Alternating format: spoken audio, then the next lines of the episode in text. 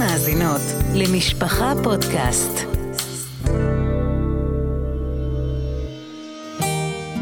משאת נפש. הניה שוורץ מארחת נשות מקצוע מובילות לשיחת נפש על העומסים והחלומות, על המרב והמיטב.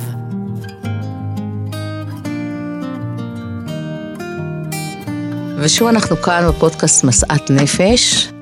איתכם הניה שוורץ. והפעם האורחת שלנו זו חווה אשכנזי. חווה, את עובדת סוציאלית קלינית. נכון. נכון? אז בואי נפרק את הדבר הזה ונשאל, מה זה עובדת סוציאלית קלינית? אוקיי, קודם כל כיף לי להיות כאן, ממש. נעים גם לנו. טוב, עובדת סוציאלית קלינית זה באמת הגדרה סופר סופר סופר רחבה. עבודה סוציאלית זה מקצוע מאוד מאוד רחב. והוא התחיל בכלל בתור עבודה קהילתית, חברתית, שמטפלת בשכבות הקצת יותר חלשות, או במעגלי החיים, בנקודות שהן מצריכות קצת יותר עזרה, משברים ודברים כאלה. עם השנים זה הלך והתרחב, אפשר לומר, והחלק הקליני זה באמת החלק של, ה, של הקליניקה. עבודה סוציאלית קלינית היא הגדרה מאוד חדשה יחסית, והיום יום הוא בעצם עבודה של טיפול פסיכולוגי, ועבודה נפשית. למעשה אפשר להגדיר אותך, את עושה עבודה של פסיכולוג, פסיכולוגית, בקליניקה שלך, תחת הטייטל של העובדת סוציאלית, כלומר סוג של הרשעה מורחבת כזו. היום-יום הוא, הוא בהחלט דומה מאוד, מעבר לזה שפסיכולוגים עושים גם מבחונים, עובדים סוציאליים לא עושים. ההסתכלות של העובדה הסוציאלית היא קצת יותר רחבה, קצת יותר חברתית, קצת יותר בהקשרים תרבותיים, אבל היום גם הפסיכולוגיה היא כזאת. אז למעשה כשאת הולכת לתפקיד שלך כעובדת סוציאלית, את עובדת מטעם משרד הרווחה, את עובדת כעצמאית? היום אני עובדת כעצמאית בקליניקה, אחרי הרבה שנים של עבודה או תחת משרד הרווחה, או תחת משרד הבריאות, תחת משרד החינוך. אחרי הרבה שנים כאלו, אז היום אני רק בקליניקה. בקליניקה, כמו שאני מכירה אותך, אז בואי נגיד שאת נמצאת במקום שאת די מצילה נפשות לפעמים, בדקות הקשות והקריטיות של אחרי טראומות. נכון. אז מעבר לתפקיד שהוא מאוד מאוד לא פשוט, יש לך איזשהו משהו ככה יותר מיוחד ויותר מעניין, ונגיד גם יותר מכאיב. אני מבינה שאת פוגשת מצוקות ברמה הכואבת שלהם והקשה שלהם.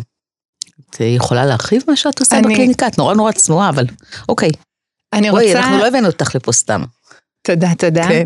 אני, אני רוצה להגיד שלפעמים אנחנו חושבים שרק אחרי טראומות נורא גדולות, אחרי משברים ודברים כאלו, שהם מאוד מאוד הם, דרמטיים, אז אה, תהיה מצוקה, אבל כל אחד כשהוא חווה מצוקה, היא, היא מבחינתו המצוקה הכי קשה, הרגעים הכי קשים. והמצוקה היא לא בהכרח קשורה בדברים אובייקטיביים שקורים, אלא באופן שבו אנחנו תופסים את המצב, את הסיטואציה. איך היא נופלת עלינו באופן אישי? איך אנחנו תופסים את הנפילה של הדבר הזה. זאת אומרת, בן אדם יכול לעבור אובדנים קשים, יכול להיות במערכות יחסים מאוד מאוד מורכבות, ועדיין לצלוח את זה ולנהל את זה. לעומת אה, זמנים אחרים, שאנחנו יכולים להישבר מדברים שהם לכאורה הרבה יותר פשוטים, הרבה יותר קטנים, מבחינה אובייקטיבית. מה שאני שואפת לעשות, אה, זה, זה, זה לאפשר לאנשים לעבור את החיים שלהם טוב יותר, ש, שאיכות החיים שלהם תגדל, לא משנה מה המצב האובייקטיבי, לא משנה מה תנאי הילדות שבה הם גדלו, לא משנה איזה טראומות הם חוו, וליצור חיים טובים יותר. למעשה מה שאת אומרת זה כמה דברים, אני אנסה קצת לפשט אותם. יכול בן אדם לעבור חיים שלמים ולהתגבר על המון המון המון דברים, ויכול להגיע לו איזשהו מצב, ולפעמים זה גם לא מצב כזה קריטי, כשמישהו שככה מסתכל על זה מהצד, אומר, כאילו, מה קרה עכשיו? למה עכשיו? אבל כן, קרה איזה משהו, או נגמר לו הכוח, או כל דבר שהוא, ובאיזשהו מקום, הטראומה היא הופכת להיות טראומה, לא עוד איזה משהו על מסע החיים, וגם... אני רוצה שנייה לחדד את הדבר הזה, זה, זה כל הזמן מסע חיים, השאלה באיזה אופן אנחנו נושאים אותו, אוקיי? תסבירי. כולנו עוברים דברים, מי יותר מי פחות. השאלה אם אנחנו מצליחים לנהל את החיים שלנו, או, או אם זה... אותנו. בדיוק, בדיוק. אם זה מנהל אותנו, אם אנחנו מנהלים את זה. עכשיו, מה זה את זה? את זה יכול להיות ילדות מאוד קשה, יכול להיות אה, אובדן של עבודה, יכול להיות מצב כלכלי מאוד מאוד קשה. זאת אומרת, זה, זה כל אחד לפי ה... ה... היכולות שלו, כן. ש, שהוא עובר. הנתונים שלו. לפי הנתונים בדיוק, לפי הנתונים. ולדעת, גם לשפר אותם, מה שלא מוצא חן בעיניי לארץ, באמת ליצור לשחרר. חיים אחרים, לשנות אותם, לשחרר את, ה, את הדפוסים הקודמים, את המסע הכבד הזה של, ה, של הטראומות, ו, ולא להישבר מהם. זאת אומרת, לנהל את המשברים, בוא נגיד ככה. זה מילים מאוד גדולות, כי אנחנו עוד לא דיברנו מה זה משבר ומה זה טראומה. אבל בוא נדבר על זה שאנחנו מדברים קודם כל על, על, על העובדה שיש אנשים שיש להם חוסן, לעבור דברים שאחרים יכולים. חוסן, נגיד... חוסן זה, זה נכון שיש בו הם, מרכיב מולד, ויש נסיבות חיים שמאפשרות לחוסן לגדול, ויש כאלה שפוגעות בו, אבל הוא דבר נרכש. זאת אומרת, השאיפה שלי זה ש, שמטופלות שלי, הם יוכלו להתמודד טוב יותר עם החיים שלהם, זה בדיוק חוסן, זה, זה בדיוק זה. נכון. לדעת או, או, או להגדיל את המסוגלות. ועדיין, כשאנחנו מדברים על, על, על קו הפתיחה נניח, שכל אחד מתחיל, אז זה, זה מאוד מאוד תלוי אה, בהמון המון, נתונים שלו, ובהמון המון דברים שהוא נפגש בדרך. נכון. גם עם הנתונים שלו, נניח שני אנשים, נקרא לזה אי אפשר למדוד, אבל נניח שני אנשים שנראה לנו, או שאנחנו מרגישים שמגיעים מאותו מקום של חוסן, עדיין אה, מסלול החיים שלהם יוביל אותם לכל מיני מקומות, ויכול להיות שמישהו באיזשהו מקום לא יוכל יותר, ואז תיווצר איזושהי אה, מועקה שקשורה לטראומה. ומישהו אחר ימשיך את אותו מסלול, ונניח יפגש באותן נסיבות, ויוכל לעבור אותם. נכון, okay. בהקשר הזה הרבה פעמים אומרים שאין אין שני אחים שגדלו לאותם הורים או באותו בית, כי למרות שהנסיבות הן אותן נסיבות, הבית הוא אותו בית, ההורים הם אותם אנשים, מול כל אחד מהם, גם מבחינה מולדת של, ה, של האחים וגם האופן שבו ההורים פונים אליהם, זה, זה כביכול לא אותו בית. משנה את המסלול שלהם אחר כך. כן. את היכולת שלהם להקל או לקבל או להכין, כן. דברים שהם פגשו איתם בדרך. כן, אני אומרת את זה בשביל להדגיש שזה באמת פחות ההקשר האובייקטיבי. ברור שמה שחווינו באופן אובייקטיבי הוא משפיע, אבל על זה אין לנו שום, שום יכולת השפעה. זאת אומרת... או, יש עובדות. יש, יש עובדות. עובדות. בדיוק, יש עובדות. אנחנו צריכים להתנהל. זהו. אוקיי, okay, אז בואי קודם כל נלך למונח המאוד מאוד ראשוני שאנחנו מדברים עליו ועדיין לא, לא פירקנו אותו. טראומה, מה זה?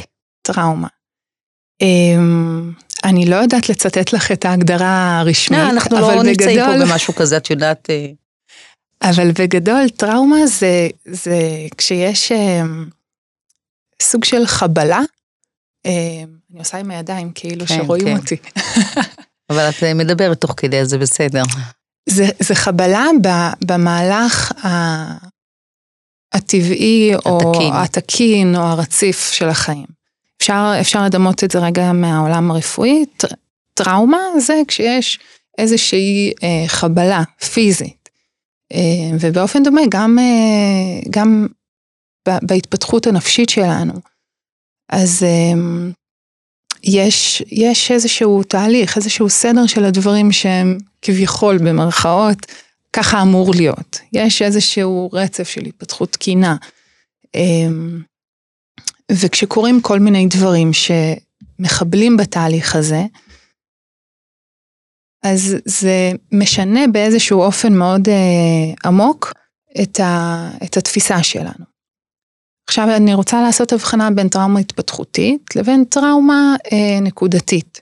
טראומה נקודתית היא בדרך כלל איזשהו אירוע דרמטי, והוא יכול להיות מאוד מאוד מאוד מאוד קשה, אבל ההתמודדות איתו היא קצת יותר קלה מאשר טראומה התפתחותית. כי בטראומה של אירוע, טראומה של אירוע, יש משהו ספציפי שאיתו מתמודדים. גם אם זה חס וחלילה פיגוע. אנחנו יודעים, משהו, הלכת ברחוב, פתאום היה פיגוע ליד תאונת דרכים, והנפש, כן. כמו שאומרים, כמו שרגל יכולה להישבר, הנפש נשברה, כן. בנקודה הזו. כן. אבל זה משהו שאפשר להתייחס אליו. גם אם עוד חלקים בחיים שלי נפגעים מזה, עדיין יש משהו שאני יכולה, אני, אני יכולה לספר לעצמי את הסיפור. אוקיי. היה ככה, ואז קרה אירוע, ואז משהו השתנה. ואפשר להתמודד ישירות מול הדבר הזה. כמובן שהאופן שבו נתמודד עם זה, קשורה באופן שבו גדלנו, בהרגלים שלנו, בחוסן שיש לנו וכולי. טראומה התפתחותית זה כשמשהו בהתפתחות היה, היה פוגעני. והרבה פעמים מאוד מאוד מאוד מאוד מאוד קשה לשים על זה את האצבע. ואנשים נכנסים לכל מיני דפוסים, לכל מיני תקיעויות, למערכות יחסים שיכולות להיות מאוד מאוד מורכבות. לתקיעות בקריירה, לקושי בפרנסה, בהתפרצויות זעם, בהתפרצויות מול... לא משנה, כאילו אפשר למנות פה באמת אין סוף. מנעד רחב. מנעד מאוד מאוד מאוד רחב, והם לא יודעים למה. ואז זה נחווה אצלם, כאילו זה ההם, כאילו זה האופי שלהם. בהקשר הזה מדברים גם כן על, על, על כל ההפרעות אישיות, שמשהו בהתפתחות היה עקום. זה, זה לא שקרה משהו בדרך כלל, אלא, אלא זה כאילו איזשהו טפטוף לאורך כל, ה, לאורך כל הילדות. עכשיו, מה זה לאורך כל הילדות? כן, זה, יש, יש כל מיני, זה יכול להיות כל הילדות, חלק מהילדות. בדרך כלל ככל שזה, ככל שהפגיעה היא יותר מוקדמת, יהיה יותר קשה לזהות, לזהות אותה. אותה, יש פחות מילים, יש פחות, יש יותר תחושות, ויש יותר חוויה של זה אני, ולא משהו שקרה לי.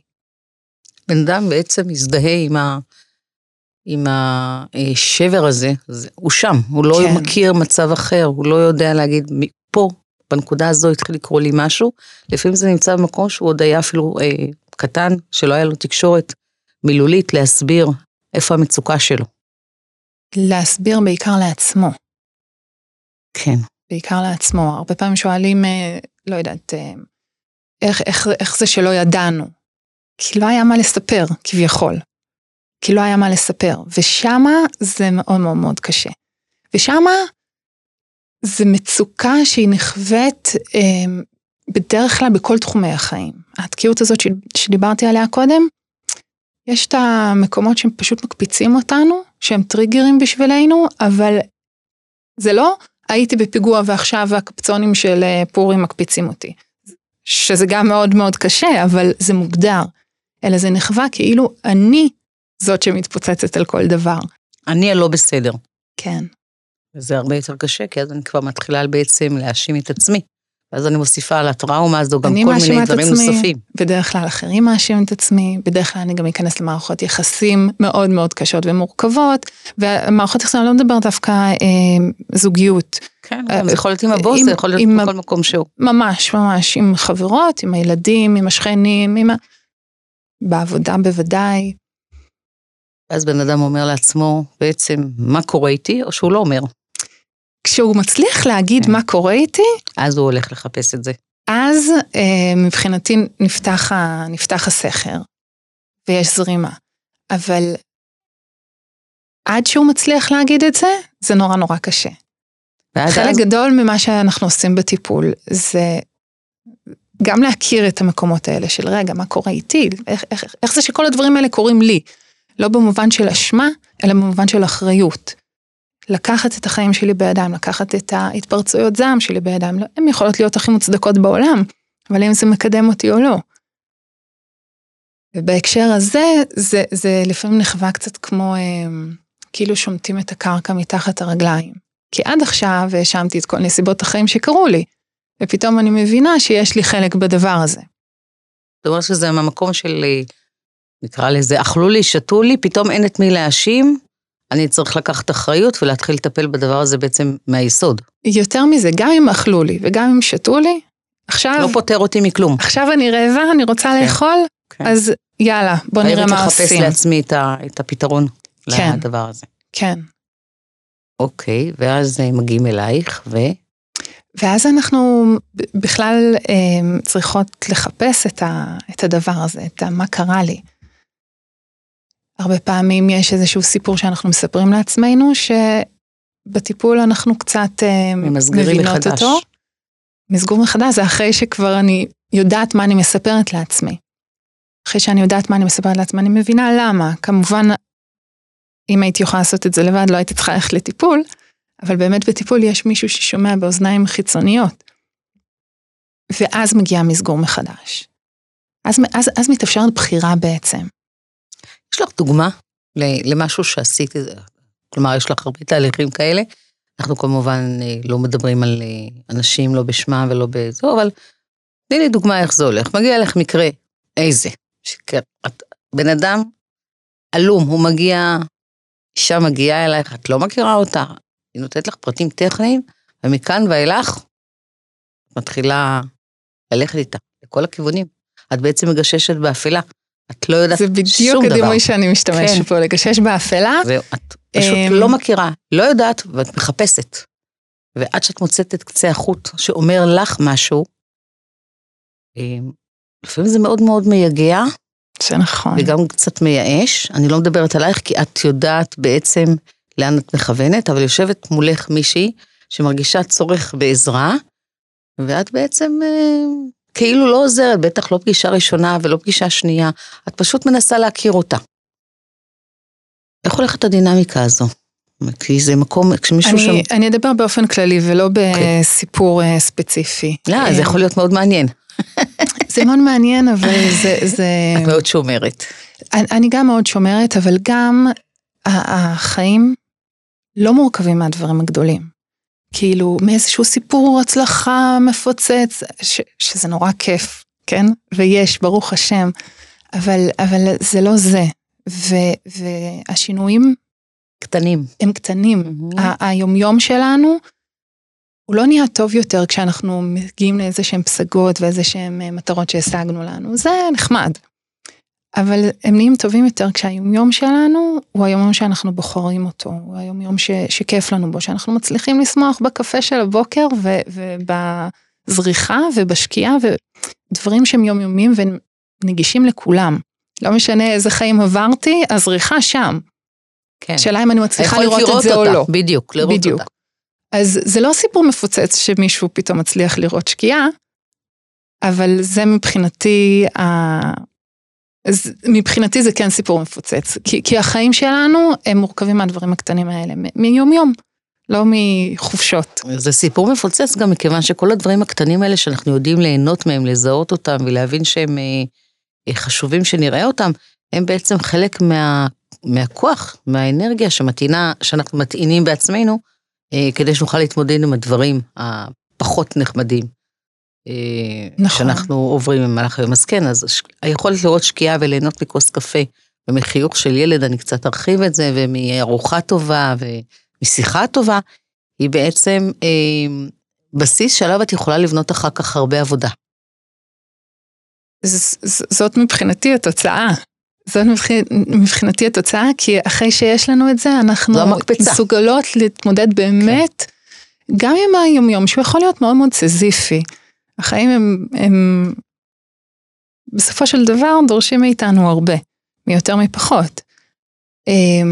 ואז גם מתאפשרת הבחירה שדיברתי עליה קודם, ש...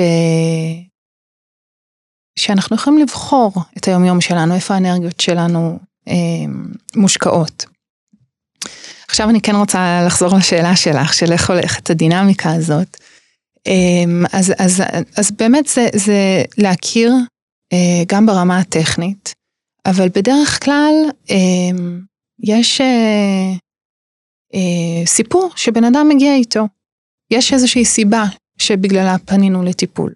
שלום, למה הגעת עכשיו? למה הגעת ולמה הגעת דווקא עכשיו, כן. זו שאלה שהיא פותחת, אה, היא פותחת איזשהו צוהר לסיפור. ש, ש, הסיפור הפנימי אני מתכוונת, וכמובן יש גם את הסיפור החיצוני. אה, ומעבר לסיפור ולפרטים הטכניים, יש את המנגינה שמתנגן בה הסיפור. אני לא מדברת כמובן על מנגינה, אלא כן. על ה... מה שאת שומעת בין המילים. כן, כן. כמובן שיש שאלה של לאיפה את רוצה להגיע, למה באת ומה מה את מצפה, מה, מה את צריכה, מה את רוצה. כל הדבר הזה. ואז, ואז הטיפול הוא מבחינתי, הוא קורה בשתי רמות, הוא קורה ברמה של תובנה, זאת אומרת, להבין מה קרה לי, או להבין מה אני עושה, או למה אני עושה דברים, זה משהו שהוא יותר של תובנה. מה מניע אותי למעשה? כי בן אדם שהוא כן. מגיע אליך, הוא בעצם חי את היום יום, הוא בדרך כלל לא עומד ושואל את עצמו, מה בעצם מפעיל אותי, למה אני עושה כך ולא עושה אחרת, כשהוא מגיע אלייך, את מתחילה לברר איתו את העניינים האלה. נכון, אני, אני בעיקר שואלת את השאלות. Um, הרבה פעמים, גם אם אני מזהה משהו, אני יכולה להגיד, אבל אם הבן אדם לא הגיע לזה בעצמו, זה יהיה סתם, זאת אומרת, זה לא, זה, זה יהיה עוד משהו שהוא שומע. אבל אם אני מצליחה להישאר שם סבלנית, ודיברת קודם על התהליך המייגע, ולשאול את השאלות, ולתת לבן אדם, את יודעת, ללכת לדרך בעצמו, אז יהיה מין כזה קליק, נפל האסימון פתאום. נפל האסימון, החלק של הפאזל נכנס, ופתאום רואים איזושהי תמונה. אבל זה מישור אחד, זה מישור שבדרך כלל אנחנו יכולים לעשות אותו, לאו דווקא עם איש מקצוע, אוקיי? זה... אנחנו מעשירים את הידע שלנו על עצמנו בכל מיני דרכים ואופנים. בכל מיני דרכים. זה יכול להיות גם שיחה עם חברה טובה, חברה חכמה, עם, עם איזושהי דמות בעלת ניסיון. זה, זה לא חייב להיות, זה, זה לא, זה לא הדבר שמייחד את הטיפול מבחינתי. ויש את החלק של, ה, של הקשר. הקשר שנוצר בטיפול. שלמרות שהוא מאוד מוגבל, הוא בתשלום, הוא קבוע במובן של... נפגשים ביום ושעה קבועים לאורך זמן, הוא, הוא מאוד במובנים רבים מלאכותי, נקרא לזה ככה. אבל משהו שבתוך הדבר הזה, הוא קורה והוא סופר אמיתי. ושמה מתרחשת טרנספורמציה שהיא לא כל כך יכולה להתאפשר מחוץ לטיפול, בדרך כלל. שמה גם נוכל לעלות על המקומות שאין לנו מילים בשבילם. מה שדיברתי קודם על הטראומה המורכבת של, ה... של ההתפתחות, ושם היו הרבה תחושות והרבה תיקון של חוויה מחודשת. זאת אומרת, גם אנחנו נבין משהו מתוך התחושות שעולות בתוך הקשר הטיפולי, וגם נשאף לתיקון בדיוק במקומות האלה. ובהקשר הזה אני רוצה להגיד שאם יש מישהי, נגיד, אני רוצה לתת דוגמה, שכולם נוטשים אותה, אוקיי? נגיד. גם בטיפול זה יקרה, זאת אומרת, לא שבאמת אני אנטוש אותה, התחושה שלה תהיה כזאת. התחושה שלה תהיה כזאת, או שבפועל פתאום לא יהיה לי כוח, או פתאום אני אתייאש, או פתאום משהו יקרה, והתיקון ייווצר כשאנחנו נצליח לשים את התחושות האלה ולהש... על, על השולחן ולהשתמש בהם, למנף אותם, להבין את הדינמיקה שאין לה מילים. הדבר הזה שקורה לנו מול אנשים, מול אה, עבודה, מול חברים, לא, לא משנה, כן? אה, וזה, וזה מה שמייחד את, ה, את הטיפול, ושמה אה, לא, לא מספיק רק הרגישות, אלא צריך לדעת את ה... אני רוצה להסביר למה איש מקצוע דווקא בהקשר הזה, כי זה גם משהו ש, שקורה עם, עם חברה טובה. איש, איש מקצוע הוא מכיר את התהליכים שקורים בנפש. בתקווה שהוא מכיר, כן? בתקווה שהוא באמת איש מקצוע.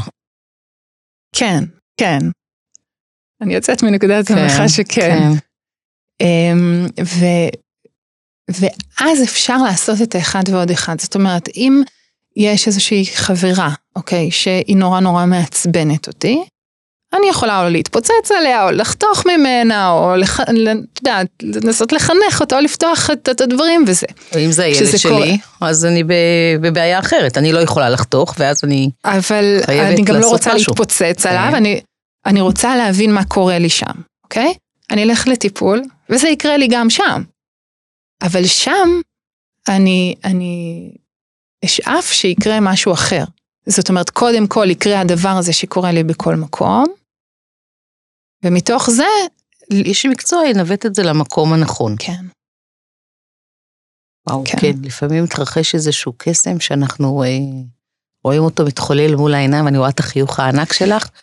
החיוך ענק, כן. החיוך ענק כי, כי זה נראה כמו קסם למי שלא מכיר את התהליכים האלה. נכון, אבל כשזה קורה, זה כמו איזה נס שבן אדם פתאום אומר, וואו, נכון, כן.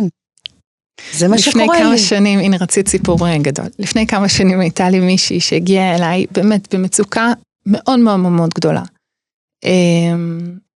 מצוקה ש, שהביאה ל, כאילו ברמה של אשפוזים. באמת קושי מאוד מאוד גדול. ו, ובתחילת הטיפול, היא, היא, היא, היא כאילו, היא לא הבינה איך אני מסכימה לקבל אותה, או להמשיך לעבוד איתה, כי מבחינתה הכל היה כל כך כאוטי, וכל כך, כל כך מוצף, ו, ו, וכל כך הרבה פיצוצים, וכל כך, כל כך, כל כך הרבה אה, תחושה שאין דרך לצלוח את החיים האלה. ממש ככה. וואו. וכל הזמן צריך איזשהו מצוף שישאיר אותה למעלה. טובעת כל הזמן. טובעת כל הזמן, כן. עכשיו, אני ראיתי את זה מבחוץ. נכון, המצב היה מורכב, אבל אני יכולתי לראות גם את הכוחות שלה, היא, היא פשוט לא ראתה אותם.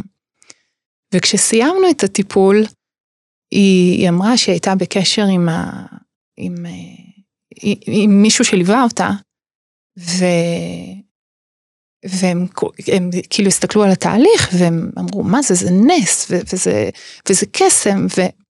הסתכלתי עליו ואמרתי לה, אני לא רואה את זה. עבדנו קשה בשביל זה. מעבר לזה שעבדנו כן. קשה, אני לא רואה פה נס. או קסם, זה, זה פשוט, אז אמרה לי, אבל איך ידעת? איך ידעת? אני הגעתי אלייך, הייתי הפוכה לגמרי.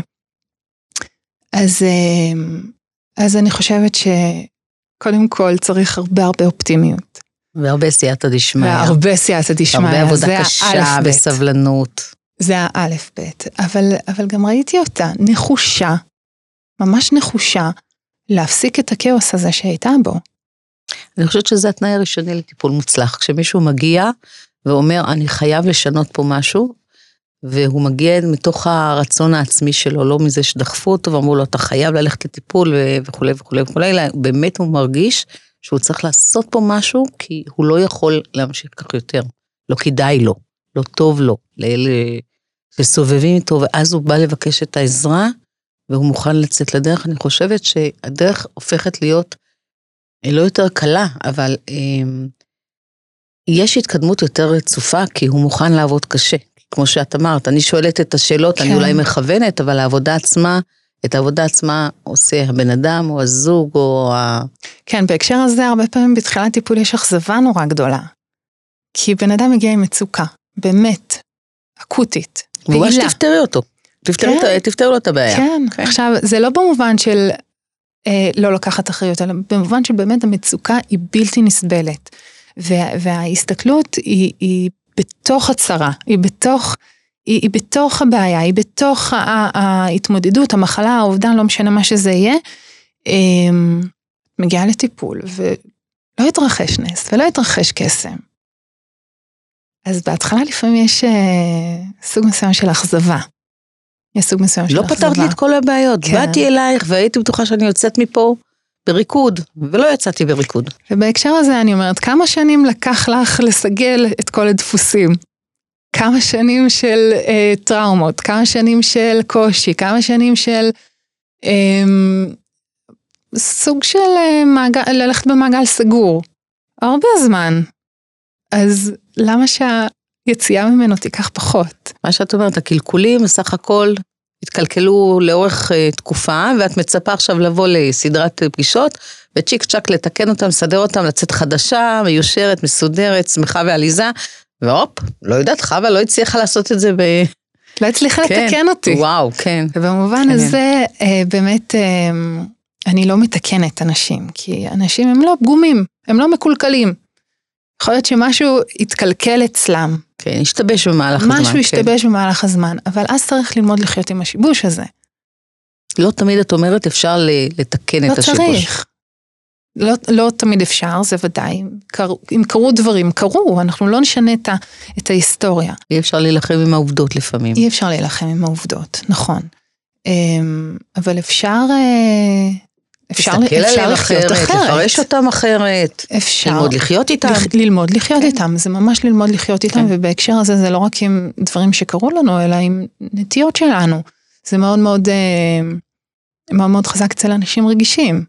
שהתסכול יכול להיות מאוד גדול, כאילו התחושה היא שאני מקולקלת, וכשאני לומדת את הרגישות שלי ולא נלחמת איתה, כשאני לומדת לחיות איתה. ואת גם לומדת שיש לה הרבה מאוד יתרונות, ולהשתמש בהם. זה מאוד מאוד מרחיק לכת ומתקדם. אוקיי.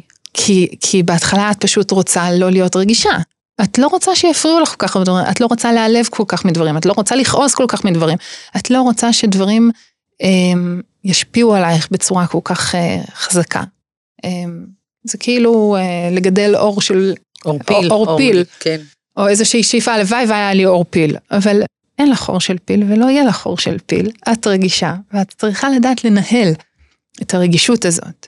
ובהקשר הזה, זה, זה, זה איך אני מנהלת את היום-יום שלי. איך אני מזדהה את זה שדברים מתחילים להפריע לי, לפני שאני מתפוצצת.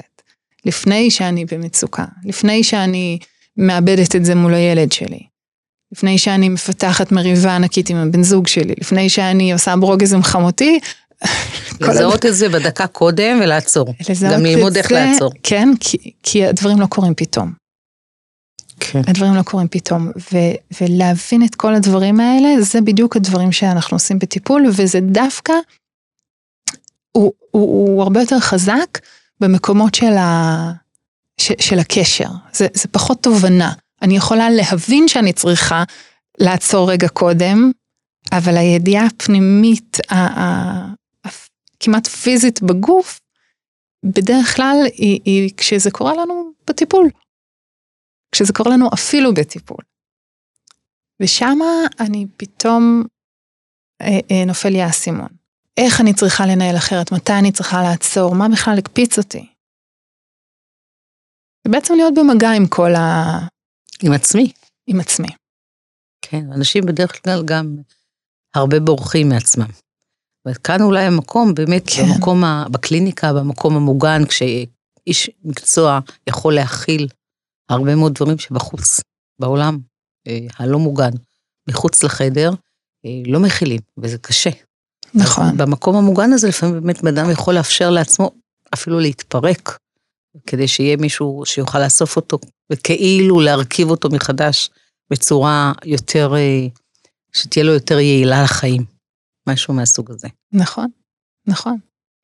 אנחנו בורחים מעצמנו, כי, כי זה מקומות שקשה לנו, מקומות שקשה לנו, או, או מקומות שאנחנו לא מכירים אחרת.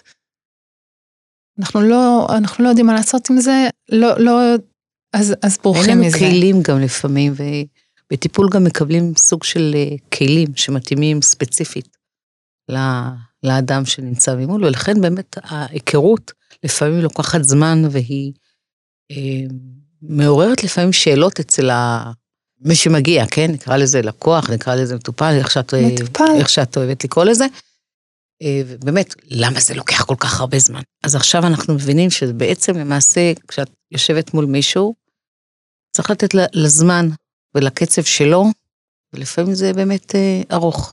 חלק מהתסכול וחלק מהזמן שזה לוקח, זה כי גם האדם מכיר את עצמו באיזשהו אופן חדש, שלא תמיד מתאפשר בחוץ, אבל הוא גם לא תמיד מחמיא או משמח. זאת אומרת, אנחנו מגלים על עצמנו, ובהקשר הזה אני אגיד על עצמי, כן, אני לא אוהבת לדבר על המטופלות שלי, אבל אני אגיד על עצמי, שבאחד הטיפולים אני הייתי נורא נורא מתוסכלת, אמרתי לה המטפלת שלי, את עוזרת לי להיות אני, אבל אני לא אוהבת את אני ש... ש... ש... שאני מכירה מחדש, כן, אני, אני לא רוצה את הדבר הזה, אבל רק שמה יכול להיווצר גם השינוי, רק אחרי שאני מכירה, מבינה, רק אחרי שאני מוכנה להכיר, גם את החלקים הפחות מחמאים, הפחות טובים, הפחות מודעים בעצם, כן, להביא אותם למודעות, אז אני יכולה גם לשנות אותם, או לנהל אותם, לקחת עליהם אחריות, ו... ואז זה לא שאלה אם אני אוהבת או לא אוהבת, אלא זה מה אני עושה עם זה. ואת יודעת, כל תכונה אנחנו יכולים לקחת גם לטוב וגם לרע. ואם אנחנו משכילים להפסיק את המלחמה הפנימית, או, או להפסיק את ההתכחשות לחלקים האלה שלנו, אנחנו יכולים להשתמש בהם. שזה מה שאמרת קודם, שאמרתי לך שזה מרחיק לכת, היתרונות שיש ברגישות, כבר שלב הבא, האחרון. כן, היתרונות שיש בכל תכונה, ולדעת להשתמש בזה נכון. בדיוק, להשתמש בהם. אוקיי, בואי נעזוב רגע קצת את התחום של המבוגרים ואת הטראומה באופן כללי, ונלך קצת למשהו יותר פרקטי. אנחנו גרים במדינה שהיא טראומטית מעצם יסודה, ואני אדבר כתושבת אשדוד שחוותה או טרום כיפת הברזל, שממש מתנה מאלוקים, שאנחנו מרגישים הרבה יותר פתוחים, אבל הרבה לפני זה היה לנו טילים על הבית, ואף פעם לא ידענו אם אנחנו הולכים לישון, ואנחנו גם נתעורר באותה מיטה, או לא תהיה מיטה, או לא יהיה בית בכלל, או לא יהיו אנשים, והיו פעמים גם עופרת יצוקה, וכל מיני דברים קצת יותר מוגדרים, שפשוט אנשים עזבו את השטח, כי לא יכלו לשרוד את הלחץ, ואת המתח, ואת הפחד. וזה פן אחד של המדינה, אבל זה פן שנמצאים בו שליש מתושבי המדינה, בדרום וגם בצפון, אבל לא נוסיף על זה את כל הפיגועים, הפיגועים הפנימיים, ובואי לא נדבר על הקורונה, כלומר כן נדבר על הקורונה. מה אנחנו עושים כל הסך הזה בתור הורים? יש ילדים ויש אה, סדר יום, ויש דברים שצריכים לעשות ולהספיק, ובאמצע נתקעים דברים שפשוט משבשים לנו את החיים, ואין לנו שום שליטה, שזה חלק מהטראומה. נכון. אה, ואז, בואי תגידי לי, אה, אני יודעת שזו שאלה פתוחה, ואת לא כל כך אוהבת שאלות פתוחות, אבל בכל אופן, אנחנו, אם אנחנו נתחיל לדבר על כל מיני טראומות ודוגמאות ספציפיות, אנחנו לא נגמור פה היום. נכון. אז בואי תגידי לי מה אנחנו עושים באמת, בתור הורים עם ילדים, כשאנחנו חיים במציאות מאוד מאוד מורכבת. אני אתן לך דוגמה את עצמי, וכל פעם שאני חושבת על זה, אני, אני מבוהלת מהעובדה שלא הייתי מבוהלת. אפילו בתור ילדה קטנה, אני הלכתי לשוק מחנה יהודה, ולידי פוצץ מטען חבלה. אני לא נפגעתי, אבל שני אנשים נהרגו בדוכן לידי, וראיתי מראות מאוד מאוד קשים, הייתי ילדה. אני אפילו לא בטוחה שהבנתי באותו רגע מה אני רואה. אני לא יודעת מה זה עשה לי מהלך החיים, כי, כי בימים שאני הייתי בת עשר, בכלל מי דיבר על טיפולים, ולעזרה הלכו רק שהמצב היה באמת היום ונורא, וגם הסתירו את זה לגמרי מתחת לשולחן. אבל הילדים של היום חווים כל מיני דברים כאלה. ובגדול, זאת אומרת, אם, אם מישהו מדבר על, על פיגוע, היום זה, זה לא הפצצות הקטנות של פעם, היום זה, זה בגדול, לדאבוננו. וטילים הם כבר מאיימים על תל אביב ועל ירושלים, זה כבר לא מישהו שאומר לעצמו, זה לא שייך אליי. אז בסדר, אוקיי, אומרים לך, אוקיי, חווה בוי, יש לנו עכשיו, אה, אה, אנחנו פותחים אה, בממשלה עתיק, שקוראים לו השר לענייני אה, טראומות של אה, מדינת ישראל. איך, איך, איך מכילים את כל הדבר הגדול הזה? מה עושים עם כמות כזו של טראומות ובלגנים? קודם כל כן, אנחנו חיים במציאות טראומטית, והיא משפיעה עלינו. את רואה לפעמים אנשים שמדברים על הישראלי המכוער, זה לא שאנחנו מכוערים, אנחנו פשוט כל כך מוצפים, שיש לזה השפעה, זאת אומרת, אנחנו לא יכולים ממש להגיד, אוקיי, רק נעשה כך או אחרת, אנחנו לא יכולים להיות שוויצרים, אנחנו לא יכולים להיות שוויצרים. לא, אנחנו, אין לנו את המציאות של שוויץ, אין לנו את זה, לדאבוננו הרב, כמו שאמרת, בהקשר של השר לענייני טראומות, זה קצת בית חולים מתחת לגשר, כן? אבל נניח לזה, כי יש טראומות שאת את לא יכולה למנוע אותן. אז בואי נחליט על מה אנחנו מדברות. את שואלת מה אני עושה עם ילד, נכון? בתור הורה. אני רוצה לשאול אותך, עוד לפני שאת מדברת ספציפית מה את עושה עם ילד בתור הורה פרטי, אני רוצה לשאול אותך, האם יש משהו שהורים במדינה המוצפת שלנו יכולים לעשות כדי לגדל ילדים יותר חוסן? כי אין לנו שום ברירה, אלא לגדול עם חוסן.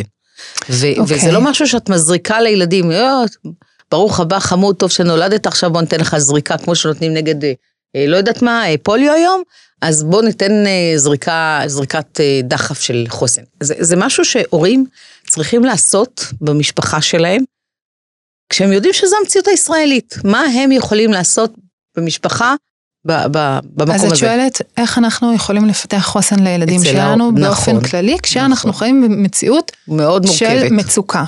אז קודם כל בוא נזכור שגם אנחנו ההורים במצוקה. זאת נכון. אומרת, אנחנו... קודם, את רוצה להגיד שנטפל בעצמנו, אבל ההורה לא, לפעמים לא יכול אפילו להתפנות לדבר הזה, כי... ושם לא... אני אומרת, ההורה חייב. יש okay. מעט מאוד דברים שאני אומרת ככה בנחרצות, אבל שם אני אומרת, אנחנו חייבים לטפל בעצמנו, כדי שנוכל לטפל בילדים שלנו, ולטפל אני לא מתכוונת בהכרח לרוץ לטיפול, כן? לפעמים כן, אבל זה לא, זה לא בהכרח, זה לפעמים לשבת רגע ולאכול. או לישון, או, או, או לצאת, או, או לא, לא משנה מה, אבל אנחנו חייבים קצת... להפסיק את המרוץ, כי, כי, יודעת, בדיוק כמו שרכב את צריכה לעצור. טיפול עשרת אלפים. אני אפילו לא מדברת כל כך רחוק, אני מדברת על לתדלק. זה משהו שהוא בשגרה. לא תתדלקי, את תגידי, לא, לא, לא, אין לי זמן לתדלק, את תתעקי מהאוטו. ואותו דבר אנחנו כהורים, אנחנו לא נעצור לתדלק את עצמנו, וכל אחד מה שמתדלק אותו, וממלא אותו ו- ומזין, אם לא נעצור כי הילדים אה, במצוקה, או כי יש אה, מציאות שלוחצת, יהיה לנו עוד יותר קשה אה, להתמודד עם המציאות הזאת. ושמה, אה, שמה זה משהו שאני חושבת שהוא יכול לתת הרבה חוסן לילדים. כי כשילד רואה את ההורים שלו עוצרים, הוא לומד לעשות את זה גם. ויש לו את ההורים שלו, גם אם... אה, גם אם ההורים לא זמינים לו באותו רגע, כי לא יודעת, כי אם השותה כוס קפה עכשיו ונחה, התפקוד שלה או היכולת שלה לשאת את המצוקה, את, ה, את הניהול של הדבר הזה, היא תהיה אחרת. עכשיו אני, אני רוצה להפריד בין התרחשות שקורית עכשיו, שצריך להגיב, יודעת, לפעמים צריך פשוט לרוץ. אם קורה משהו, התגובה צריכה להיות מיידית. ההבדל הוא שכשאנחנו טראומטיים, אנחנו חווים את הכל בתור התקפה.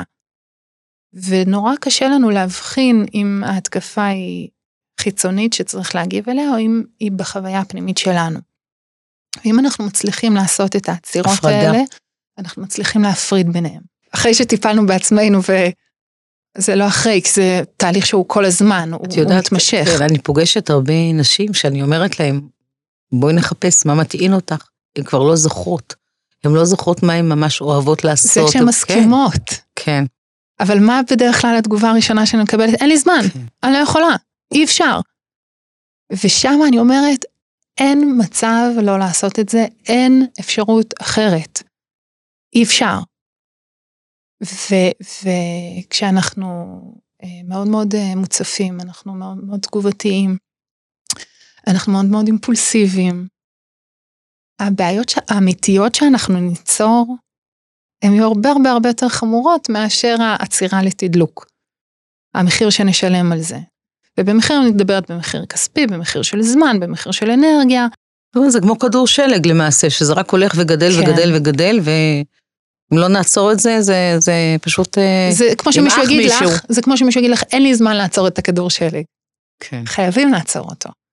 איפה ואיך, זה כבר כל אחד, זה, זה בתהליך האישי של כל אחד, מה הדרך שלו לעצור את הכדור שלג, אבל בכלל להבין. ההבנה שיש מעלייך איזה כדור שמתגלגל, ועוד רגע הוא מועך אותך, זה המקום שבו את בעצם צריכה קודם כל, אה, להכניס את זה למציאות של החיים, ולא להמשיך להתגלגל כמו שהתגלגלת עד עכשיו. כן, כן. עכשיו עוד בהקשר של לתת חוסן לילדים, את אמרת זה לא כמו חיסון, נכון, זה לא כמו חיסון, זה יותר כמו הזנה של אוכל. את לא פעם אחת נתת זריקה של אוכל, מה שצריך. נכון? את כל יום נותנת אוכל. כן, ואת גם צריכה להקפיד מה יש בתוך האוכל. כן. אז, אז אותו דבר, זה כן משהו שאנחנו יכולים לתת גם לעצמנו וגם לילדים שלנו. וילדים, נכון שהם חיים במציאות שאנחנו חיים בה, כן? במציאות הטראומטית הזאת, אבל בדרך כלל העולם של הילדים הוא די מצומצם למבוגרים המשמעותיים בחיים שלו. ולכן אני כל כך מדגישה שכשאנחנו מטפלים בעצמנו, אנחנו יכולים להיות שם בשביל הילדים שלנו. כי אם הילד חוזר מבוהל, ואנחנו מבוהלים איתו, ומוצפים נורא, ותגובתיים ואימפולסיביים, לילד יהיה מאוד מאוד מאוד קשה להכיל את הבעלה הזאת. כי הוא לא מקבל מענה לבעלה שלו, ועוד קיבל את הבעלה שלנו. תוספת, כן. ובהקשר הזה, עד כמה שאפשר לשמור על שגרה, לשמור על תקסים פנימיים בתוך הבית, על, על יציבות, על, על הפרדה בין מה שדורש תגובה מיידית לבין מה שלא. כל, כל הדברים האלה הם דברים שהם נותנים הרבה חוסן, והרבה תחושת מסוגלות. תחושת מסוגלות, זאת אומרת, אנחנו לא יכולים להבטיח לילדים שלא יקרה כלום, ואנחנו יכולים כן לעשות הרבה בשביל שנוכל להתמודד עם כל מה שיקרה. אנחנו גם יכולים להבטיח להם שאנחנו נהיה כאן בשבילם. שזה, אני חושבת, ילדים לא תמיד יודעים שההורים יקבלו אותם בכל הצפה שהם מגיעים, בכל צורה של התנהלות, גם אם הם עשו משהו כזה, אני, את יודעת, מתוך הבהלה והדחף. אני קצת uh, חולקת על זה, כן? Okay. זה, זה משהו שאני נורא רוצה להבטיח לילדים שלי, אבל אני לא באמת יכולה להבטיח את זה. אני לא תמיד יכולה להיות שם בשבילם. אני כן יכולה להבטיח שאני אעשה הכל כדי לקחת אחריות על זה. זאת אומרת, גם אחריות על להיות שם, אבל גם אם אני לא שם, אני לא מסמס את זה ועשה כאילו אני שם. אני כן אגיד לילד שלי, אני לא יכולה עכשיו, אני מוצפת מדי, אני עצבנית מדי, אני עייפה מדי, אני צריכה להירגע. ואז. ואז. על זה, את זה אנחנו כן יכולים להבטיח לילדים שלנו, בהנחה שאנחנו באמת עושים את זה, כן. עושים עבודה. אבל כשהילד יודע שאנחנו נהיה שם, גם אם לא נהיה באותו רגע, ואנחנו יכולים להכיל אותו, הוא יכול לפעמים להמתין. ואם נכון, ילד יודע נכון. ש... שאין לו, נכון. אין לו למי לספר, אין לו מי לשתף, אין מי שגם אם משתף אה, י... יגיב בצורה הנכונה. זאת אומרת, לפעמים אנחנו מגיבים, באמת, כמו שאת אומרת, מתוך הבהלה שלנו, ומתוך ההצפה שלנו, ומתוך העומס הפנימי שיש לנו, גם עומס חיצוני, אנחנו מגיבים לא נכון. אז אוקיי, איך אנחנו מגיבים לילד? עכשיו, אני, אני רגע רוצה אה, לשים את זה באיזשהו מקום יותר ארצי, כי אנחנו לא באמת יכולים להיות בעבודה כל הזמן, אנחנו, גם, אנחנו, לא, אנחנו לא מלאכים, אנחנו לא רובוטים. זאת אומרת, החלקים האנושיים שלנו יוצאים גם מול הילדים שלנו, ולפעמים אנחנו פשלים. זה לא... ואת אומרת, זה נורמלי, בואי לא נוסיף נקיפות מצפון בדיוק. לתוך כל העסקת חבילה הבוצית הזאת. בדיוק, אבל אני חושבת שילדים יכולים לשאת את רוב מה שאנחנו עושים להם, בלי, כמובן שזה בלי כוונת זדון, כן. או איזושהי חבלה, או, או פגיעה מכוונת, או אלימות. אבל... אם אנחנו לוקחים אחריות על זה, אם אני יכולה להגיד לילד שלי, סליחה שצעקתי עליך, זה לא היה קשור אליך, זה לא היה בסדר שעשיתי את זה, אני חושבת שזה גם נותן לילדים את אותה תחושה של ביטחון שאת מדברת עליה, שאנחנו נהיה שם בשבילו. זה, זה לא מגלגל את זה אליהם, זה לא אתה הצבנת אותי, וגם אם אתה הצבנת אותי, זאת עבודה שלי לעשות משהו עם העצבים שלי. זאת אומרת, אנחנו לא... להגיב מתוך המקום הזה. כן, עכשיו, לא, כאמור, אנחנו תגובתיים לפעמים, כן, רוב הפעמים. לא, בואי, בואי נחשוב על משפחה שאימא שחזרה מעבודה בארבע, וארבעה, חמישה או עשרה ילדים מתנפלים עליה, כי כל אחד רוצה עכשיו חתיכת אימא, גם הם לא ראו אותה, וגם הם מתגעגעים, יש להם המון מה להגיד, ועכשיו, אופה, היא צריכה ממש להגיב נכון. אז קודם כל, בדיוק לכן רציתי להביא את זה חזרה לקרקע, כי אנחנו לא אמורים להיות... את יודעת, באיזשהו אידיאל כזה כל הזמן, זה, זה גם יהיה מאוד אפשרי, זה בלתי אפשרי, כן. זה, לא, זה לא אמיתי, כן. זה, לא, זה, זה לא קורה. אני כן יכולה להכין את עצמי לזה, אני כן יכולה להשתדל, זה, זה כן אפשרי. אני יכולה גם אחר כך לסלוח לעצמי אם זה לא קרה. כי מה כן. שקורה, אנחנו מתחילים לגלגל איזה כדור שלג חדש, של רגשות אשמה וכל מיני דברים, כן, שאימהות לא יכולות אחר כך לתפקד מרוב שהן עצמם אה, מוצפות. אז מה שאת אומרת בעצם, בואו נזכור קודם כל שאנחנו בני, בנות אנוש, כן.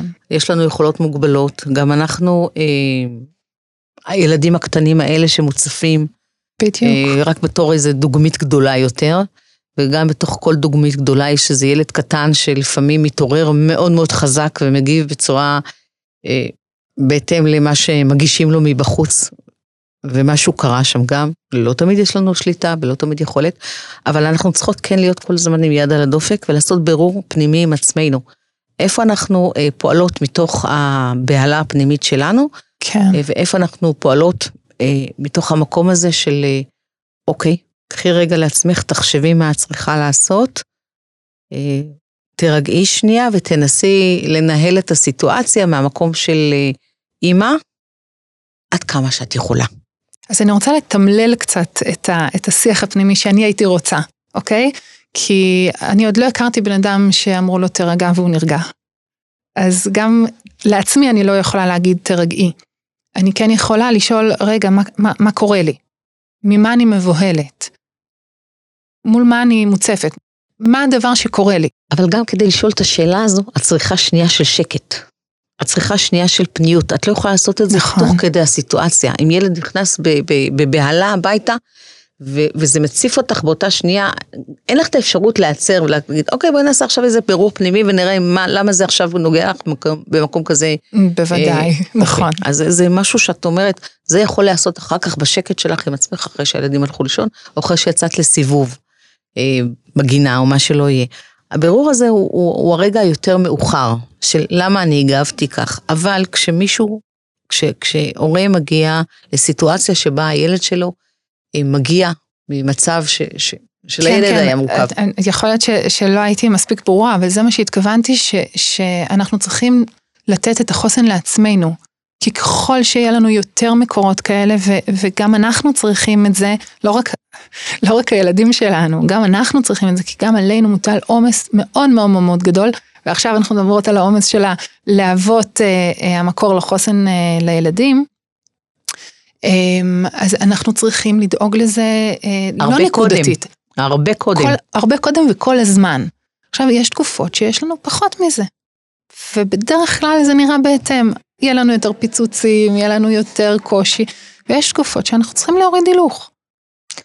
מה שאת אומרת, אמא יקרה, אבא נהדר, כדי להיות כאלה, אתם צריכים מדי פעם לעצור עם עצמכם, כזוג או כל אחד בנפרד, ולשאול, האם אני צריך כרגע להתמלא במשהו, האם אני לא אה, נמצא במק... במקום מיטבי, מבחינתי עצמי הפנימית, ואיך אני יכול למלא את המחסנים החסרים שלי כרגע, כדי שאני אוכל לתת הלאה לילדים, ולהיות שם בשבילם ברגע המתאים. כן.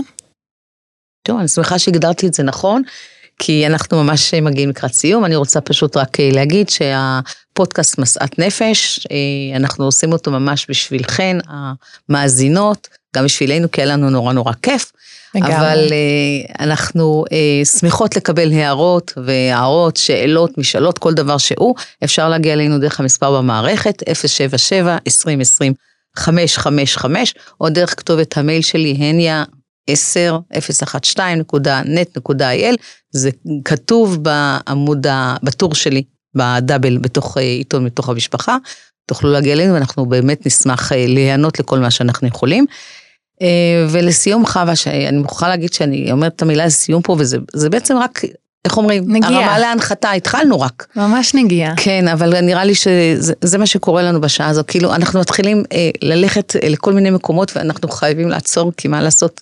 אלה החיים. אז לסיום אני רוצה לשאול אותך, מה משאת הנפש שלך? אני רוצה להגיד לך שזה נורא תפס אותי השם הזה של הפודקאסט, ושאלתי את עצמי את השאלה, את שואלת אותי ואני ככה, שאלתי את עצמי הרבה פעמים את, ה, את השאלה הזאת, אז באמת יש, יש הרבה, אבל, אבל אני חושבת שבאמת חיים של חיבור, חיים של חיבור לעצמנו, ליומיום שלנו, לקדוש ברוך הוא, לשקיעה ולזריחה שדיברנו עליה קודם, וכמו שאמרנו קודם, לפעמים אנחנו מאוד בקלות בורחים, ואז נוצרת סיטואציה כזאת שדבר גורר דבר, ואנחנו לא באמת, לא מחוברים, ויש מין תחושה של ריק, של ריק, של, של קושי, של כובד, הכובד שפתחנו איתו בהתחלה. אז, אז חיים של חיבור, חיבור בכל הרמות. בהקשר הזה, פעם מישהי, פעם מישהי, היא לא נסעה לאיזושהי נסיעת תפילה של קברי צדיקים, מסע של קברי צדיקים, כי, כי הגיעה לטיפול. אליי לפגישה, והיא הייתה נורא נורא עסוקה בזה, כאילו, בהפסד. לא רק בהפסד, ב, ב, בסדר עדיפויות שלה. ו- ואיך זה יכול להיות שאני באה אלייך, ולא הולכת לדבר הרוחני שהוא כל כך חשוב לי. ואז היא אמרה לי, ומיד עניתי לעצמי, שאני באה אלייך בשביל שאני אוכל להגיע להתפלל. למקומות האלה, בשביל שאני אוכל להתפלל. זה לא שאנחנו יושבות ומדברות אה, אה, על, על תפילה, אבל זה מה שקורה בפועל, כי תפילה בלי נשמה, אנחנו יודעות מה זה. אז המקומות של החיבור, הם מתאפשרים בטיפול, וזה הולך לכל המקומות בחיים, ומשאת נפש בהחלט ראויה. מצטרפת אלייך לגמרי, ובזה נסיים. ממש ממש תודה, תודה חווה, היה לנו זמן מרתק, אמיתי. גם לי היה כיף ומרתק. המון הצלחה הלאה בהצלת נפשות שלך. תודה, תודה. ושנזכה כולנו להיות מחוברים. אמן, אמן. ביי, תודה. כל טוב. ביי. להתראות.